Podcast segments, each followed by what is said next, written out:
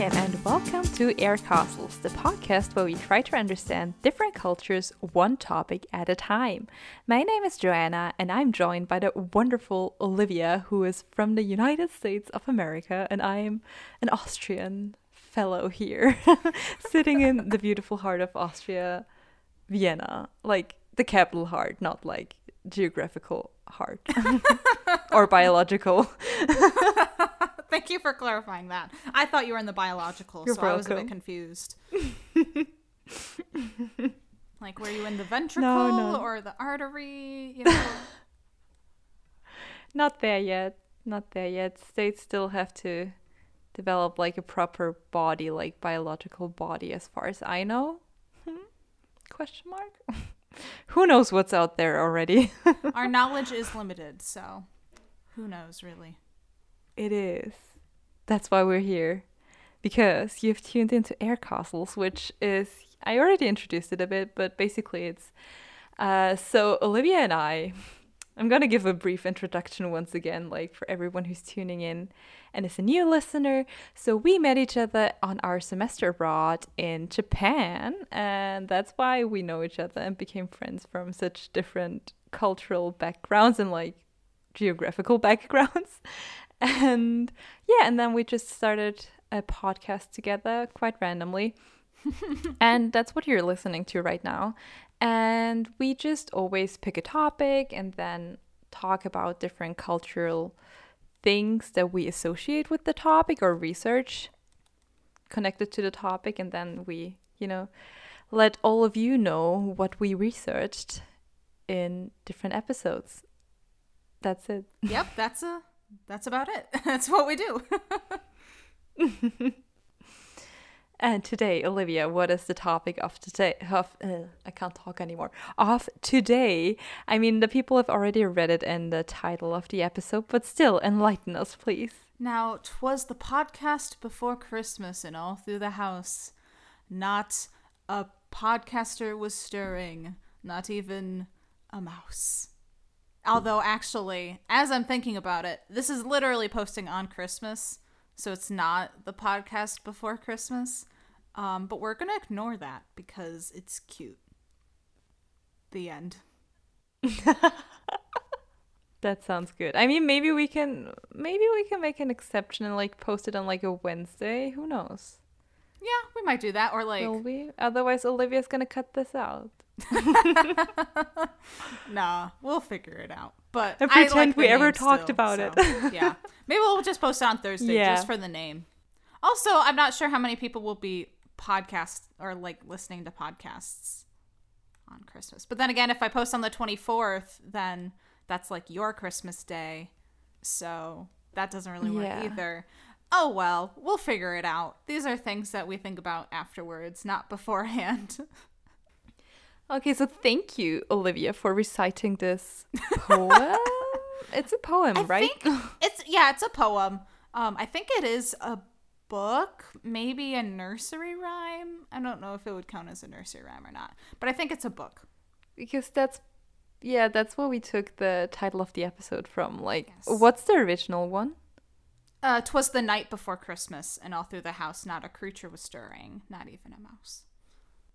I couldn't think of anything more clever than podcaster to replace creature. Okay, I'm gonna pretend like I knew that. I should have said microphone. Um, besides this poem, what are you gonna tell us today, or like recite today from your research? Oh, okay. Um, well, today I really wanted to talk about the gingerbread house because decorating gingerbread houses is one of my favorite traditions. Um, and so I just really wanted to like learn more about it, I guess, and its origins because I know it's not an American like it didn't, you know, originate in the Americas, but I actually don't know how many people still do it outside of my country. So I wanted to open and ask you like are gingerbread houses a thing in Austria? Do you ever decorate them? Give me the lowdown. It's definitely a thing. It's not a like it's not a like you do it every Christmas period or every Christmas, but it's like very common. And for example, I visited my friend's house a couple of days or weeks back, and they had a gingerbread house. And I have another friend who's very passionate about always making gingerbread with her grandma and then decorating it. So I've done it a lot of times, but it's not one of the things I'd say, at least for my family and for me, where it's like I have to do it at least once every pre Christmas period. But it's still like you know, it's still very cool. Like I'm still, I'm, I've, I've been constantly thinking about, you know, getting a gingerbread house, like the easy, like do it yourself at home Yes. things. Get a kit Even though you can also bake them yourself, you know. Mm-hmm. But they're very common here, I'd say. Okay, so that's about the same. Um, where it kind of depends on the family on if it's a tradition or not. It's never been a tradition in Mm-hmm. my family, but uh, when I was in high school, I would host Christmas parties for my friends, and we always did gingerbread house decorating for that.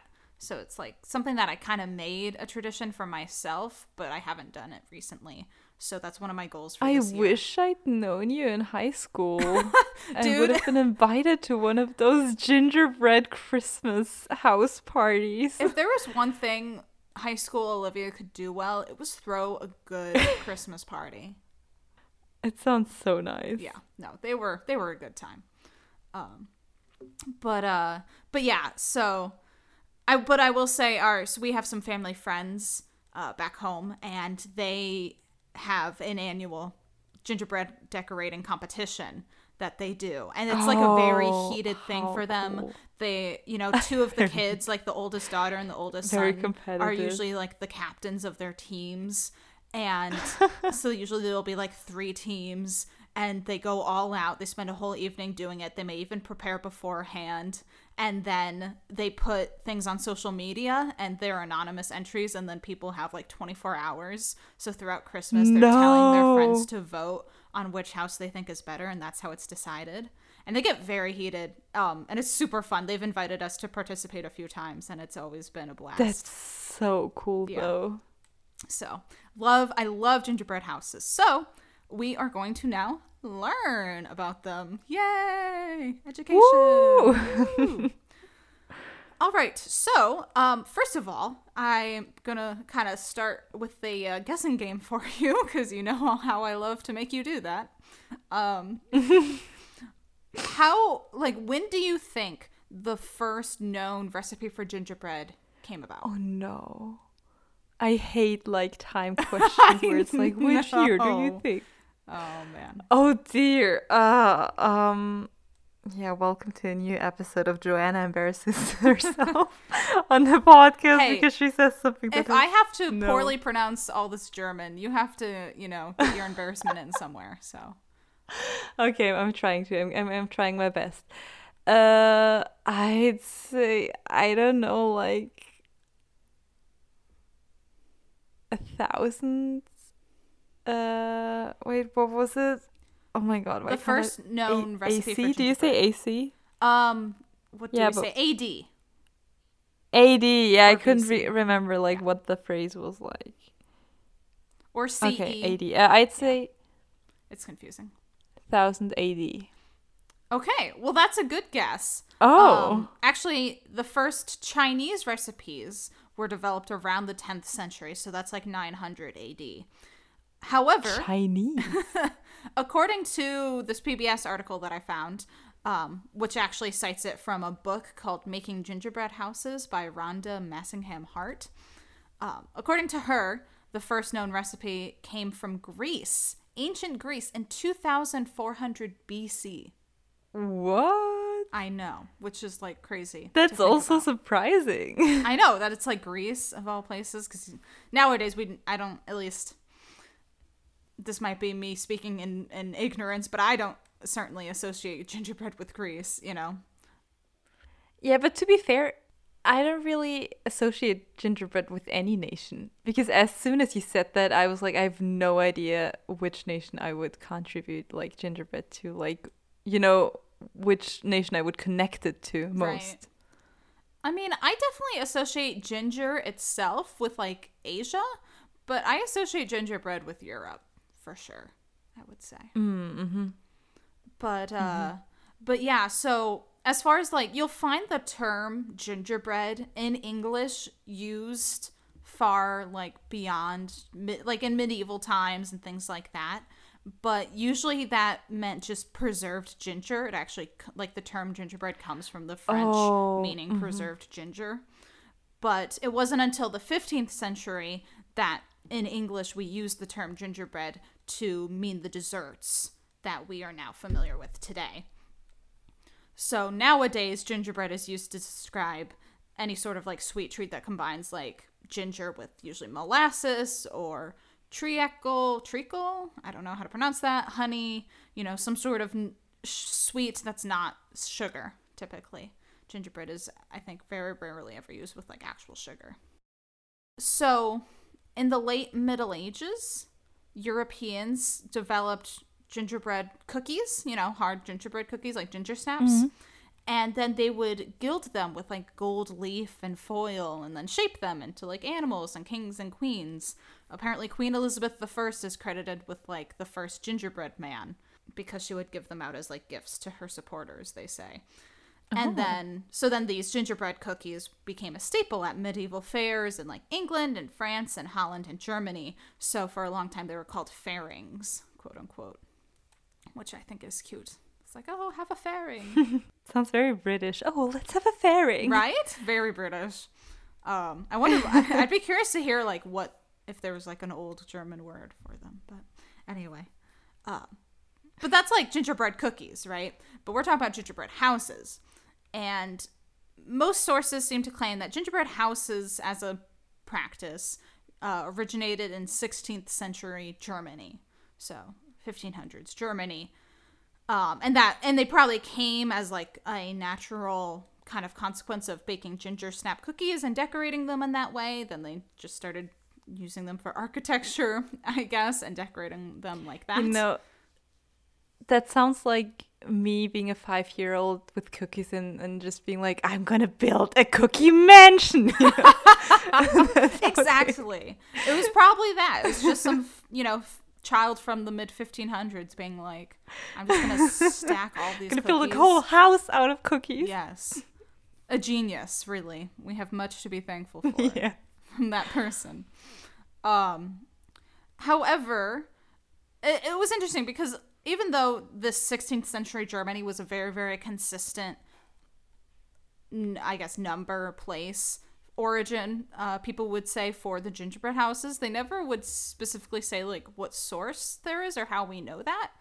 Um, because largely the uh, story of Hansel and Gretel, which um, is most popularized by the Brothers Grimm, who wrote it in 1812, that's like what really solidified gingerbread houses as like this popular practice because the witch's house is said to be made out of bread and the the roof is made out of cake and then the the windows are made out of sugar glass. So this idea of like a candy house you know really came from this brothers Grimm Hansel and Gretel. Oh. Um, now that then there's a whole thing about like Hansel and Gretel, you know, and how that story, you know, may have come, well, probably did come long before 1812, and they say may have even started in like the 13th century during a plague when a lot of parents were abandoning their children. Kind of horrible. Anyway, um, so you know, there's there's this kind of big gray area about, you know, what came first, gingerbread house or Hansel and Gretel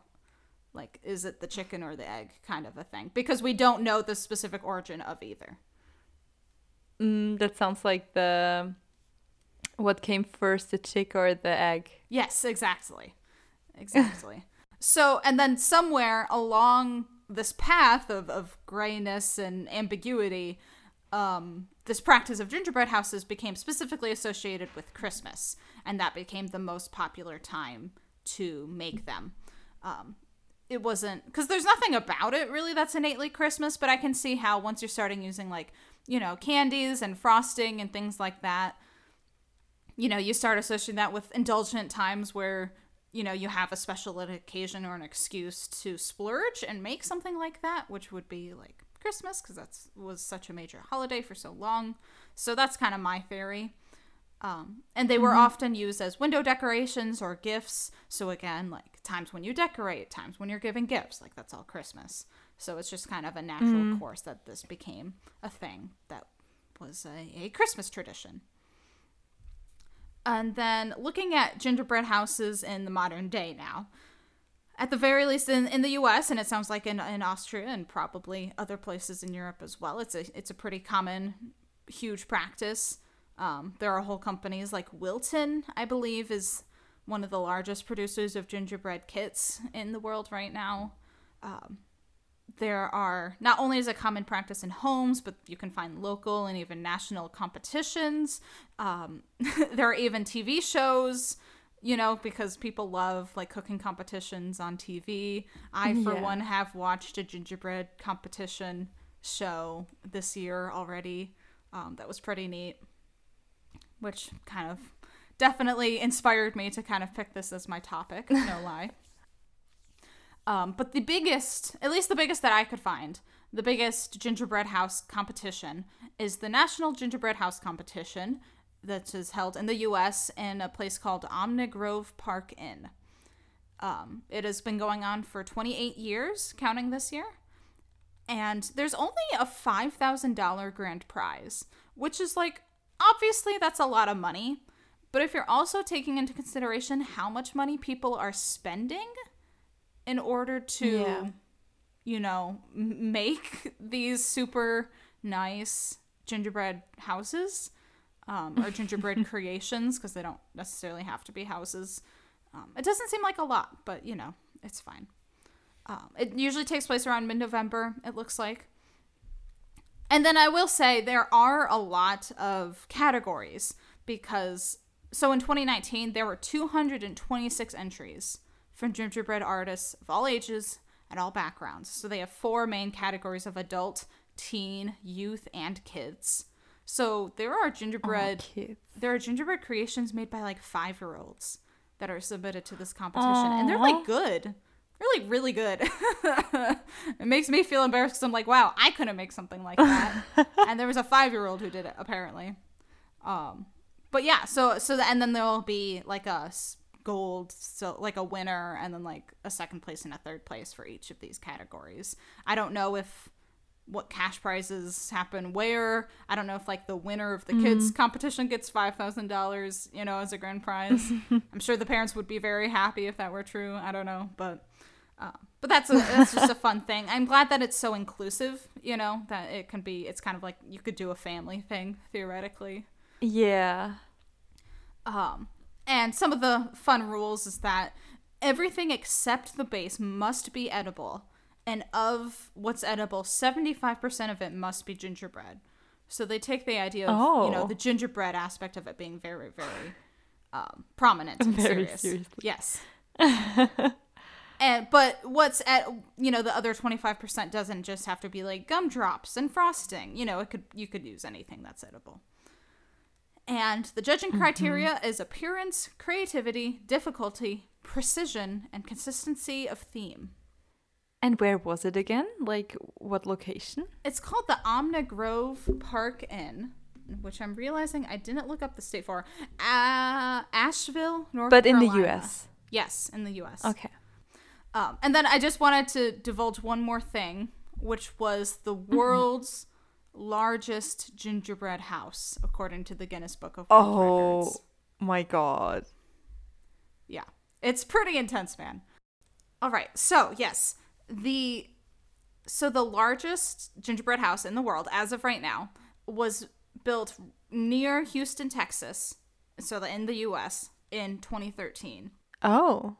At first, I was surprised that no one's you know one upped it in seven years, but at the same time, once I learned like how extensive this house was, I was like, yeah, I can see why no one else would do this. Although it's the previous holder was in the it was a gingerbread house in the Mall of America, and that was only in 2012. So they had like these people immediately one upped the Mall of America. Um, it was built by the Traditions Club near Texas A&M University, and it was basically a charity event uh, to help raise money for a trauma center near a regional hospital nearby.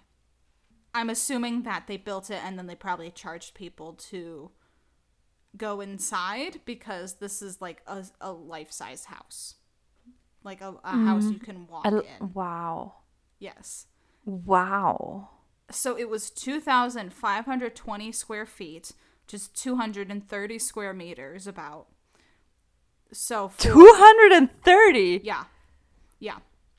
That's bigger than like conventional houses here, I'd say. For reference, it's Wow. nearly the size of a tennis court.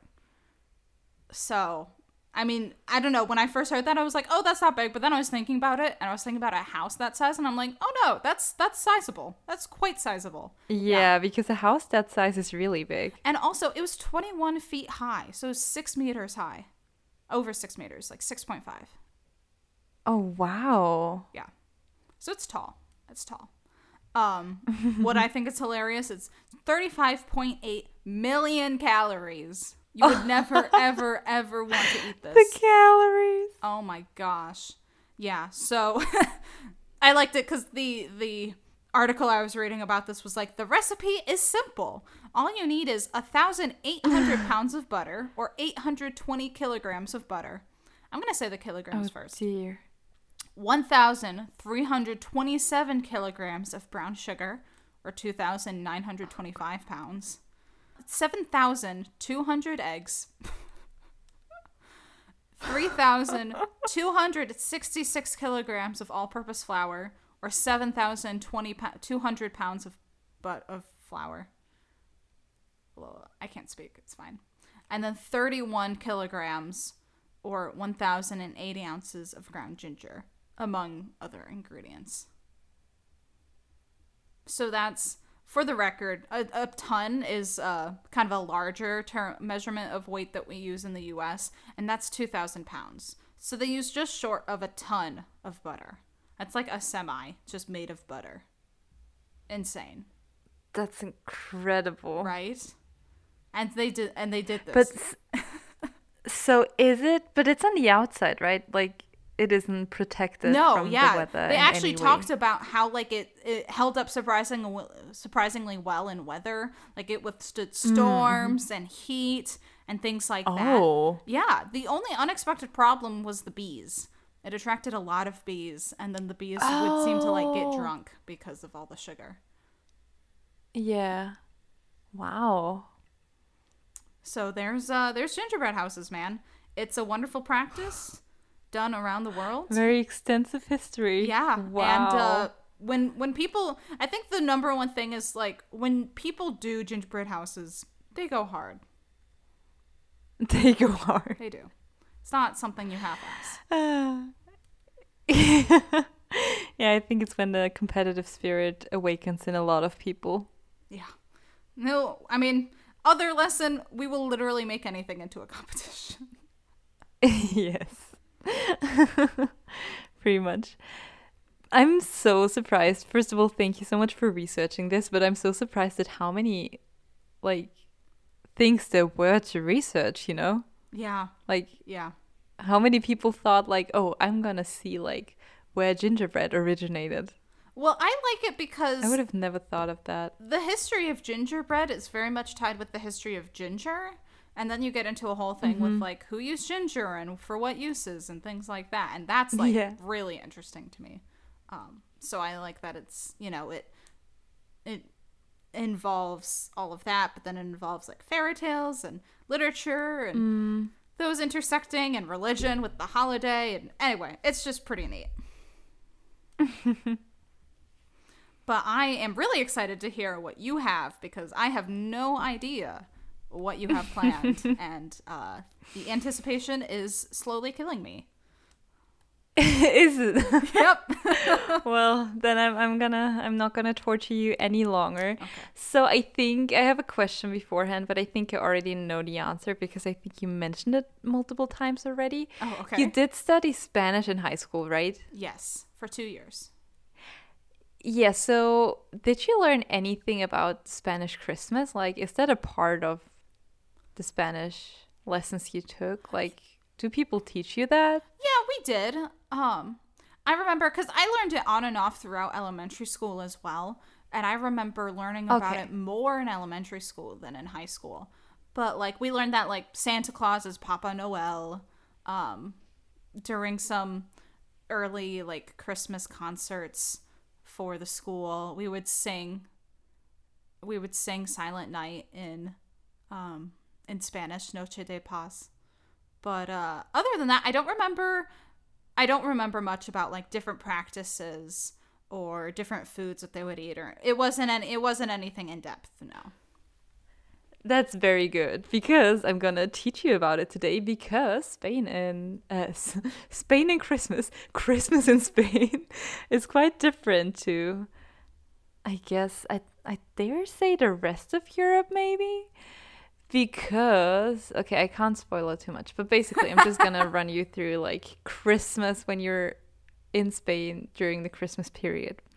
So it all starts on December 8th, which is the um, the feast of the Immaculate Conception, and Ah, that's yes. basically I just read a source where they just stated that that's pretty much when the Christmas period begins. Oh, okay. You So know, they start when the season early, starts, early. probably kicks off. Do you think so? I think in Austria it starts like at the first Advent uh, Sunday, so that's, Oh, that's usually true. This actually. year was at the end of November. No, you right. You right. Because we also start. I guess because if you consider it pre-Christmas, like the yeah, Christmas yeah, season, that's like when the Christmas season kicks off in Okay. Spain. Yes. Okay. Got it. And so there are a couple of things, and I think it's so cool because I had Spanish for one and a half years in university, and our teacher was so cool, and she taught us like so many like funny traditions, which I remembered because those are the things you remember, you know. Right. And I had like. And I looked through the sources, and then I had like multiple sources, and I was like, no, but I'm looking for this particular tradition, and then I like looked it up again, and it was just, I just realized how cool like she created our our like course load and our course schedule around like picking the coolest stuff and like teaching us only the coolest stuff but also the basic stuff. Because I had such a not not a hard time but like it wasn't that easy to find it all in one source you know for example. So the cool things of Spanish Christmas time. The so after December 8th what happens a lot is so there's a big big big Christmas lottery in Spain which is supposed to be like the largest lottery in the world because the prize money goes upwards to 2 billion euro each year which is about 2.5 billion US dollar Oh, and that's like God. a huge deal when it's Christmas time in Spain because they have it every year and it's called El Gordo. I hope I pronounced that right. And it's basically it, it's called the fat one, uh, which is a reference to the big prize. Love that. And three out of four Spanish people buy a ticket every year because it's just you know how can you not? And like you can see, Wait. yeah. Repeat that. Four out of. Uh, three out of four Spanish people buy a ticket each year. Oh so like when you meet four gosh. Spanish people, three will have bought a ticket. That's crazy. I would have never guessed that it was that popular, like that common to participate. No, it's like- this. it's very common because everyone knows about it. And then, I mean, if you think of it, if we had this in Austria and of with such a huge price, everyone would also be like, you know, I'm gonna try my luck. It's only one ticket, you know, or multiple tickets. right. um, yeah, so that's what a lot of Spanish people do. And they draw the winners on December 22nd. So it's the same each year. And then, like, to go chrono- chronologically, after the 22nd, when, you know, the winner has been announced or the winners, uh, then there's Christmas Eve, which is Noche Buena. And there you just have food and some people get a couple of presents on Christmas Eve already, but not really. And yeah, so it's just they do celebrate it, but it's more like a mass and like going to the mass afterwards and having food. Mm-hmm. But it's not like the major, major celebration. We're gonna get to that later. But also, what's also kind of a fun fact is that the midnight mass in Spain is called La Misa de Gallo. Once again, I hope I pronounced that correctly. Mm-hmm. And it's the mass of the rooster because the legend has it that the rooster has crowed in the night that Jesus was born. And that's why it's called like, that's why the mass is named after the rooster. Oh, okay. I get it. Mm-hmm. So, and after the 24th, the next step in like the December of Spanish people is the t- December 28th, which is Dia de los Santos Inocentes. And that's the Day of the Innocent Saints. And that's also like very special once again in Spain because it's like April Fool's, Fool's Day in the rest of the world. That's the 28th of December for them. Oh, okay. That's kind of funny because it's the day of the innocents and they're like playing tricks on each other. Yeah. That's true.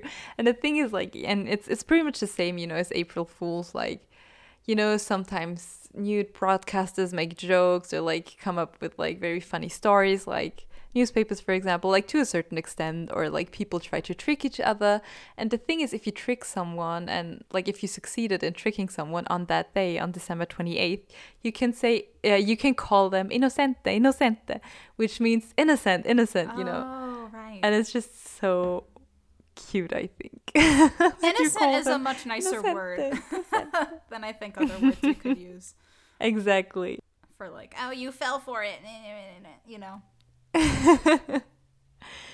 yeah, and so after December 28th, you know, soon it's gonna be New Year. So, a funny tradition I found out for New Year's is so, first of all, New Year in cold is uh, in Spanish is called Noche Vieja, which is the old night. Noche Vieja. I still remember that Vieja was old from Spanish class. I was quite proud. and Noche, of course. And there a tradition is that you eat 12 grapes with the strokes, with the 12 strokes of the clock at midnight. And that, you know, tries to symbolize or, or is supposed to bring you good luck for the next, for the coming 12 months of the year. Wait, so f- for the strokes, is that like when a grandfather clock chimes, you know, and then it chimes 12 times for 12 o'clock? Like, would you eat a grape? That's what I ask myself. Like whether they have to shove in all the 12 grapes in those like 12 strokes. Because I cannot, you can't eat a grape that quickly. So you really are just like, No, I don't think. I, I think maybe you just put it into the mouth, you know, and then just. Oh, that's I don't funny. know. But that's literally what I ask myself as well. I wasn't able to find the answer though. oh gosh, what is the game? There's a game that's popular here. I've never played it, but you're basically supposed to stuff your mouth with like marshmallows. Oh, oh, Chubby Bunny Yeah, challenge. Chubby Bunny. That's it. it's like Chubby Bunny, but with grapes and New Year's. Exactly. exactly. And yeah, and after that we came we come to the major like event of Christmas period Right. in Spain. And that's in the new year already. That's in January already because you know, up until this date, the children haven't really received a lot of presents yet. So they they still get presents, but in Spain they get their presents on January sixth, which is Epiphany, Oh, uh, or Fiesta de los Tres Reyes Mages, which is festival of the three magic kings. And if you're Christian, you know you know that when Jesus was born, three kings visited him bearing gifts, and that's what's celebrated on the 6th of January, and that's also the day when the children in Spain get their presents. And I know about what you said with um, the Spanish Santa Claus, but what I also read is that on this day, you know, the kings, the three kings, are supposed to bring the presents actually. Um, that the children are gonna open on that day, which is Okay. usually the most amount of presents. So the children also write letters to the to the kings, you know what they wish for, and it reminds me a bit of like the American tradition because on Ep- Epiphany Eve, which is you know the evening of the fifth of January, Mm-hmm. they leave out, out shoes on the windowsills or on Oh, balconies or under the. Christmas tree, and then the next morning they're gonna be filled with presents. And what's also quite similar to, you know, leaving cookies out for Santa is that they leave out, uh, for example, satsumas or walnuts for the kings on, on the day before. And sometimes, which I, I thought was so funny, sometimes they even leave out a bucket of water for the camels that bring the kids, uh, the kings, not the Yes. kids. Yes. Because sometimes I would leave out carrots for the reindeer. Really? Yeah, that was always like an idea I think my my parents would come How up with. cute. Right? I love that. Think How about the animals, cute. man. Good lessons Yeah. being taught. And another really surprising and funny thing I read was that, you know, there's pretty much always the, you know, if you were a bad child, then you're going to receive this instead of presents, you know? And so in this web, on this website I read, and this website I think was very reliable probably because they also had uh, i checked it i double checked it because they had a section of like christmas in austria and that was pretty true and like you know when you read stuff and you're like right we do that but you never realize that that's so special that you do that you know Yeah. mhm. so that website was pretty good on that part so i think it's probably quite true for the spanish things as well because there were so many like specific austrian things where i was where i just thought to myself you need to be austrian to know about that. So anyway so when children are bad in spain they get like the kings might leave pieces of coal made out of sugar in the presents. And i think it's so interesting that it's pieces of coal but made out of sugar you know? So it's kind of still a treat you know? Right. it's still very nice i think i mean it's kind of like an indicator like oh you've been bad but like you're still not gonna get rotten t- uh, potatoes like with the yule lads in iceland which we covered in the iceland right. episodes Oh my gosh. You know, I'll be honest. Okay, so ranking from worst bad naughty list punishment to best naughty list punishment, rotten potatoes is definitely worst. Then I'd say normal coal, and then like candy coal is like not that bad. Yeah. Yeah, and I did also look it up again, like on this website with like Christmas in Iceland, and there was written once again because the last time when we talked about this, I was like, I'm not too sure whether it's always rotten potatoes, but apparently it is. Like it's very common that it's literally rotten potatoes if you've been bad. Yeah, and so the last thing, which is also which we talked about a lot in Spanish class, is that it's oh my god, pronunciation. I'm more insecure about like pronouncing it wrongly than like actually. Do you know what I mean? yeah. Like oh, one hundred it's percent. it's gonna be fine, but like still, yeah. Uh, Roscon de Reyes, de Reyes. I don't know. It's basically a ring-shaped cake of the kings. That's what it means translated.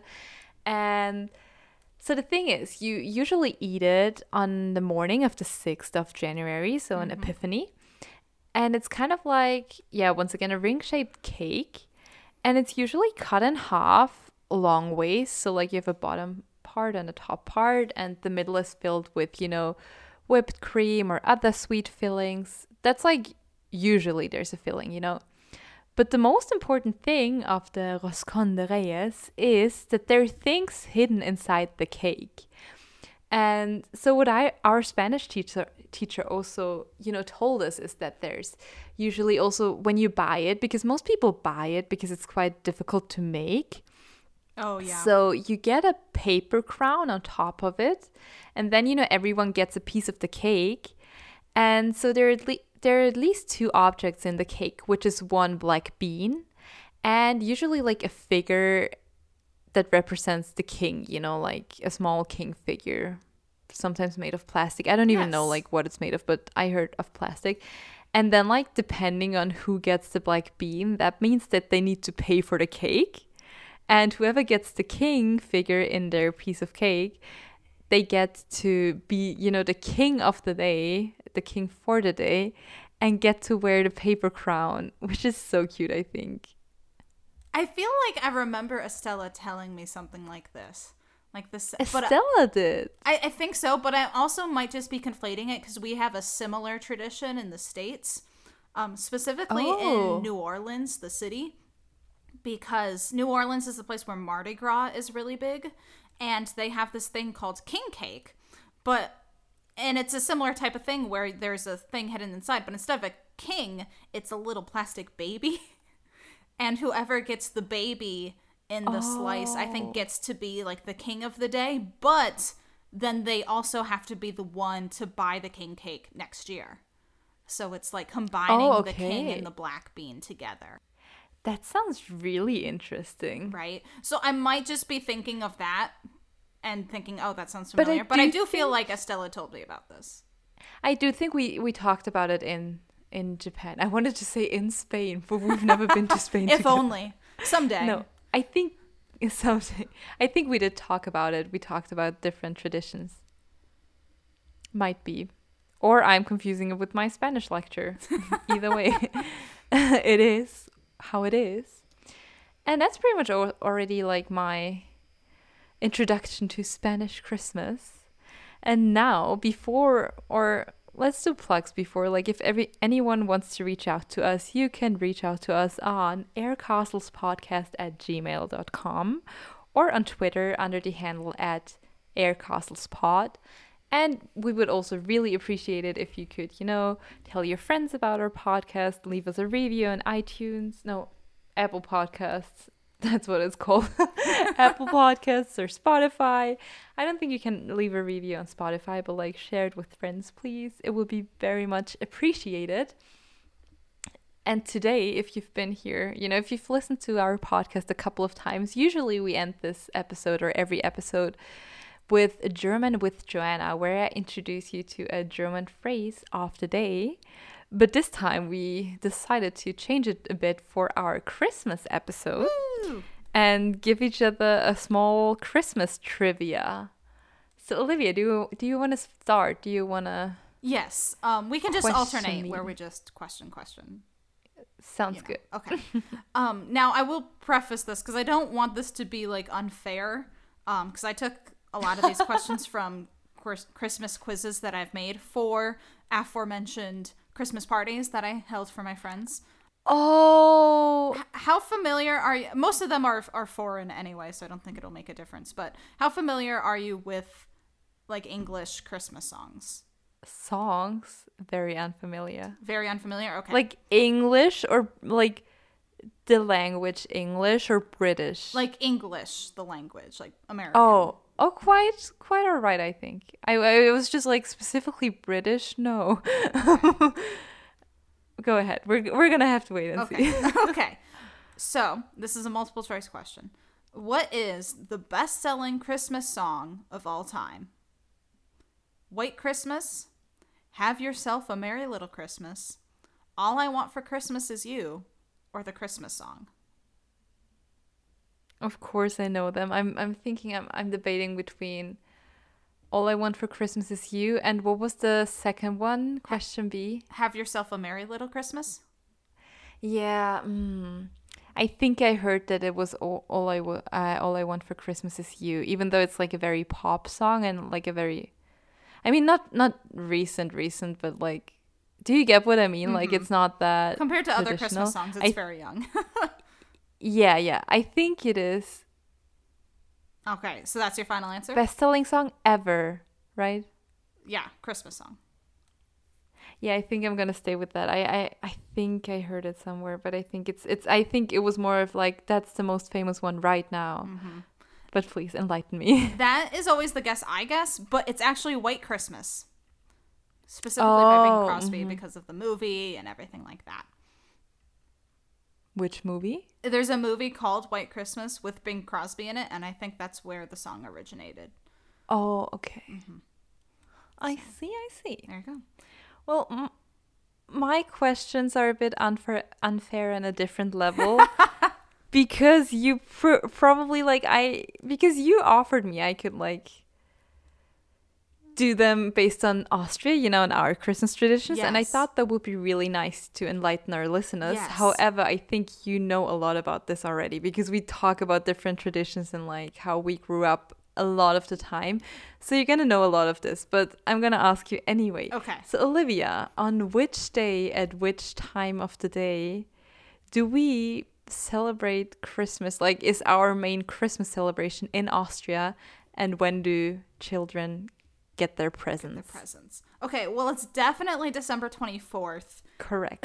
For time of day, I'm thinking it's like the evening slash night of December 24th is when you get the presents and open them. So that's going to be my guess. Once again, Correct. Yeah, it's pretty much it's usually like uh so usually for my family and I think it's quite common you you know have dinner together at like 5 p.m. or something like that. Okay. And then Like after. start at 4 p.m. preparing it together. Yeah, and after that it's present time and then you know however long it takes right. to okay. open the presents. Got it. Okay. New question for you. Uh, this is to all you Ukrainians out there. What do traditional Ukrainians put on their Christmas tree for good luck? Uh, your options are feathers, a pickle, a bird's nest, or a spider web. I think I know that. Which which one? Is it a pickle? No, that is No? a different tradition that a lot of Americans do. I Ah, think because it's I I stumbled no, no. You go. Yeah, no, sorry, go ahead.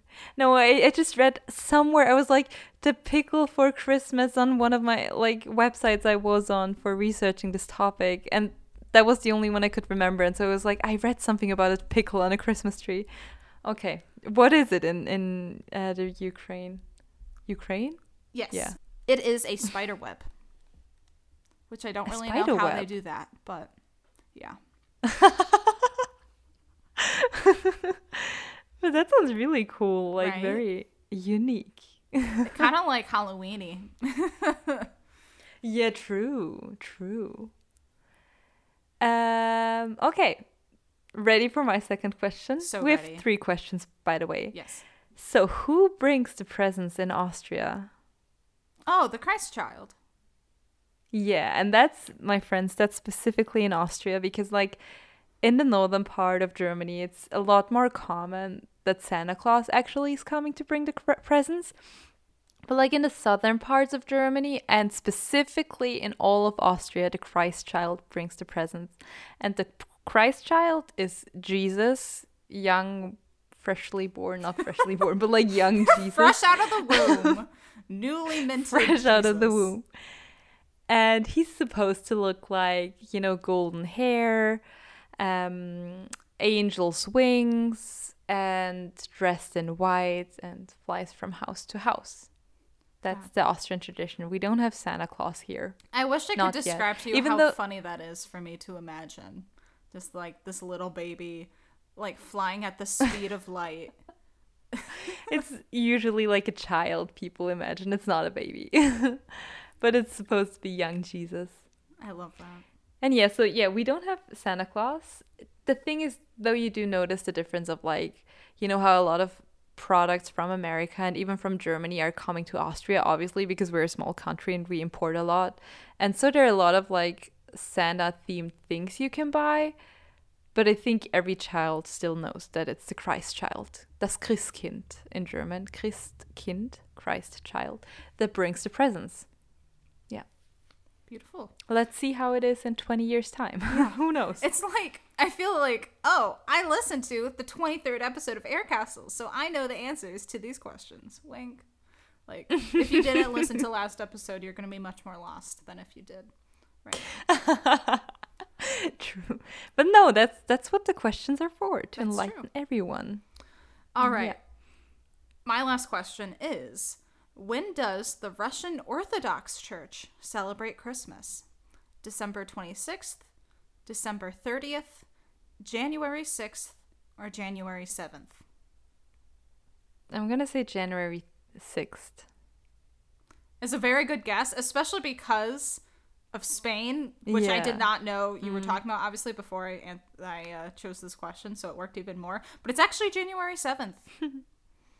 Oh, that would have been my second guess just because it was so random. right yeah i don't i don't exactly remember why because it's again been a long time since i uh grabbed these questions It's fine. but it probably has to do with something around epiphany i'm gonna guess mm, probably.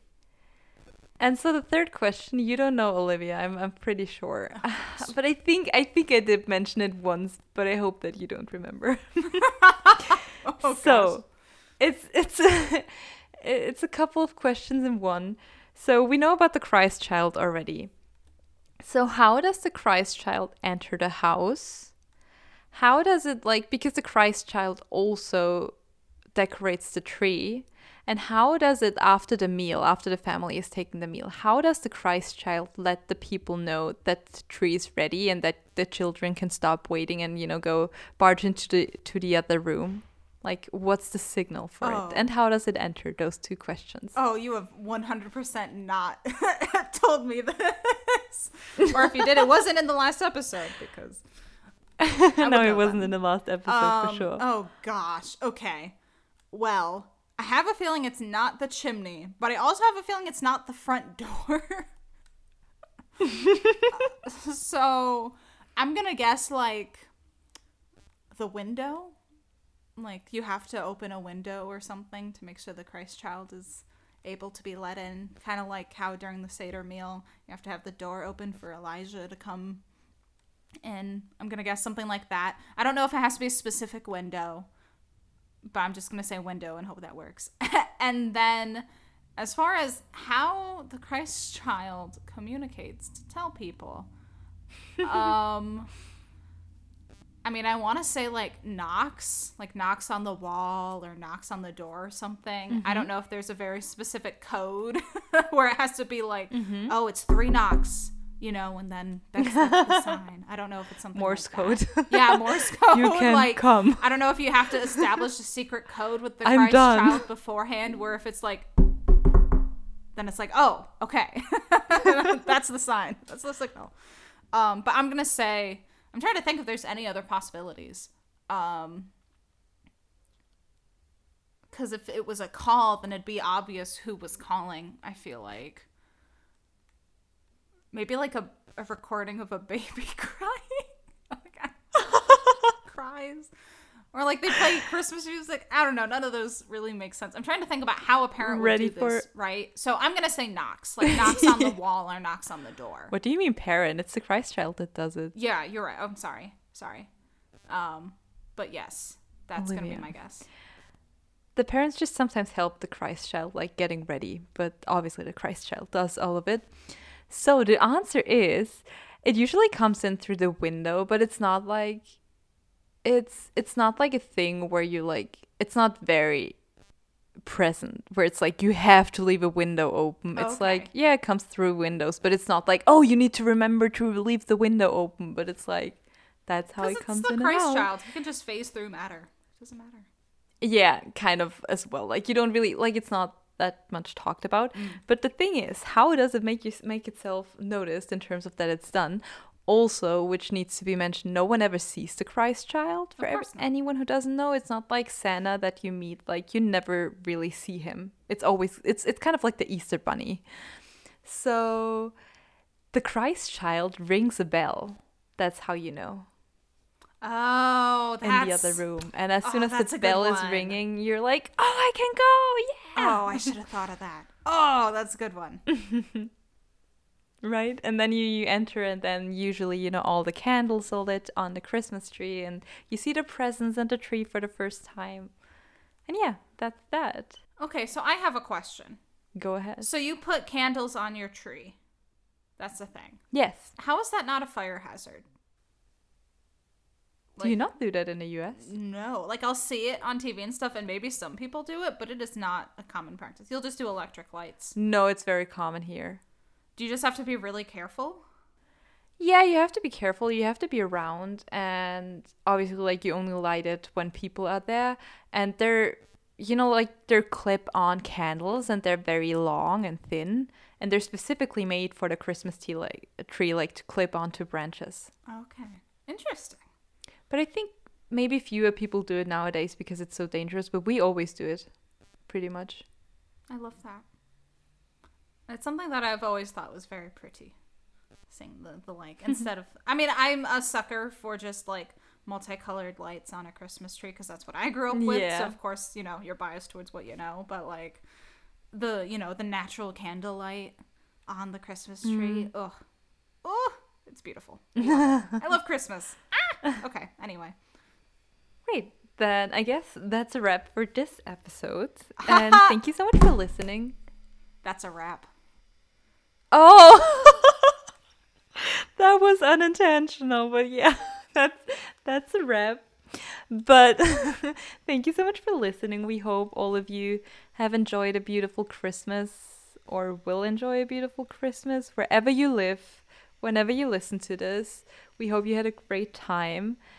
And yeah, we wish you a great Christmas and Christmas period. Even though, like, whether you celebrate it or not, we just hope you have had a lovely December or Mhm. January or any other month of the year. And we're gonna say tschüss und bis bald.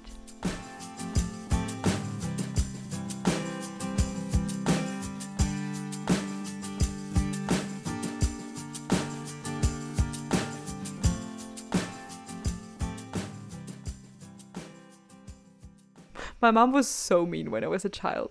Like not not mean, but like she was good at making me keep believing into the Christ child. Oh. Because my mom used to be like, Joanna, oh my god, come to the kitchen right now. I just saw the Christ child fly by. And I would run as if I was chased by Kramp- Krampus, you know, Oh like, my as I was chased by the devil, like, where is it? And she's she would be like in the kitchen already, and she was like, come, come, come by, come by, I can, I can still see it. And then she's like, there, there, there, right around the corner. And I'm like, where, where, where?